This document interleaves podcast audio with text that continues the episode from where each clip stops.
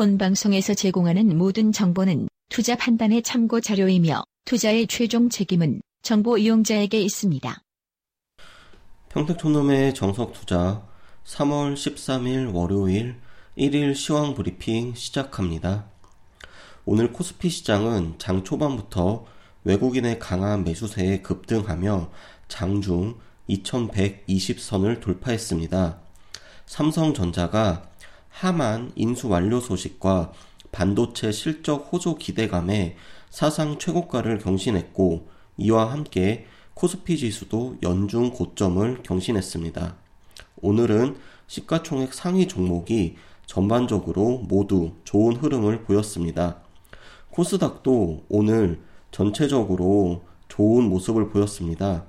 코스닥의 시가총액 상위 종목들은 상승과 하락이 엇갈렸지만 대선 후보의 정책 테마주들이 좋은 흐름을 보였습니다. 오늘의 특징주로는 코스피에서는 한국전력이 GE와 MOU 체결 뉴스가 나오며 3%대까지 상승했고 금호타이어가 중국 회사의 지분이 넘어갔다는 소식에 강세를 보였습니다. 참고로 대선 후보들의 정책 관련한 종목으로는 대표적으로 4차 산업혁명, 일자리, 창업, 출산 장려, 이런 정책에 관련된 테마가 있습니다.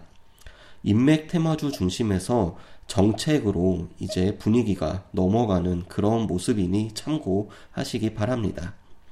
이어서 사이트 주요 전문가의 오늘 전략입니다. 먼저 평택촌놈 정호영 전문가가 오전 작성한 투자 전략을 읽어드리겠습니다. 오늘도 실속 없는 장세는 지속하고 있습니다. 9시 33분 현재 지수는 최고점을 기록 중이지만 코스피 코스닥 전체 2000 종목 이상 중에서 5% 이상 상승한 종목은 32종목, 특수한 종목을 제외하면 사실상 30개 미만입니다. 철저하게 개인이 소외되고 외국인과 기관만 좋은 장세입니다. 돈은 넘치고 한국이 불안해도 베팅할 상황은 좋고 미국이 상승 추세이면서 삼성전자를 믿고 최대한 베팅하고 있습니다. 얼마 전에 JP모건의 수석 분석가가 트럼프 정부 출범 이후 한국 주식을 모두 팔라고 경고한 것을 봤을 때 좀 이해가 가지 않습니다.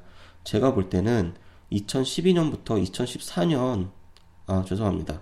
제가 볼 때는 과거, 지금부터 12년에서 14년 전보다 오히려 실속이 없는 장세입니다. 개인은 코스피가 1천선 이하일 때 오히려 더 높은 수익이 나옵니다. 당시에는 상한가가 15%로 보통 하루에 30개에서 80개 정도의 상한가 종목이 나왔습니다. 그때 당시에 플러스 5% 이상 종목은 대략 150에서 200개 사이였고 종목의 순환매가 가능했습니다. 하지만 지금은 지수만 좋기 때문에 종목 장세라고 보기에도 역부족인 상황입니다. 앞으로 시황 전망의 절대 기준은 삼성전자가 결정할 것 같습니다. 그 가격에 대해서는 어제 무료 방송으로 전달을 했고 따라서 투자 전략으로는 비공개함을 양해 바랍니다. 네, 이어서 봉투 선생 전문가의 투자 전략입니다.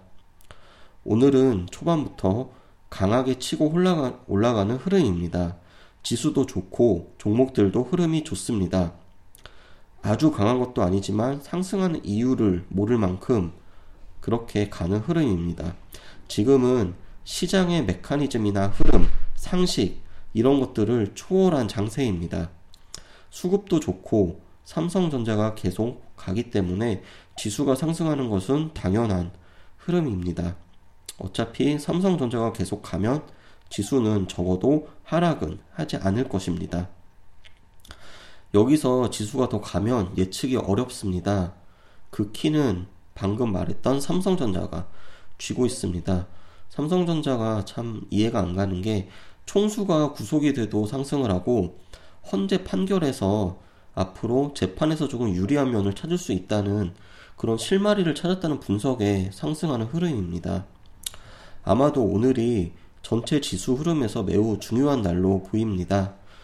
코덱스 인버스는 대략 코스피 기준으로 2030선을 최종 손절가로 생각해서 기준을 전달했었는데 현재는 100% 상대로 가격 기준 7,100원과 7,050원 이탈 시 절반씩 손절하고 다시 진입 여부를 결정해야 합니다.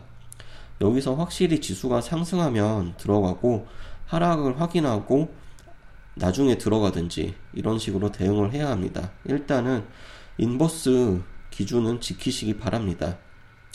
지수가 더 가면 여기서 예측이 어렵기 때문에 억울해도 기준을 지켜야 합니다. 아, 네. 마지막으로 간단하게 이번 주 주요 이슈 브리핑 해드리도록 하겠습니다.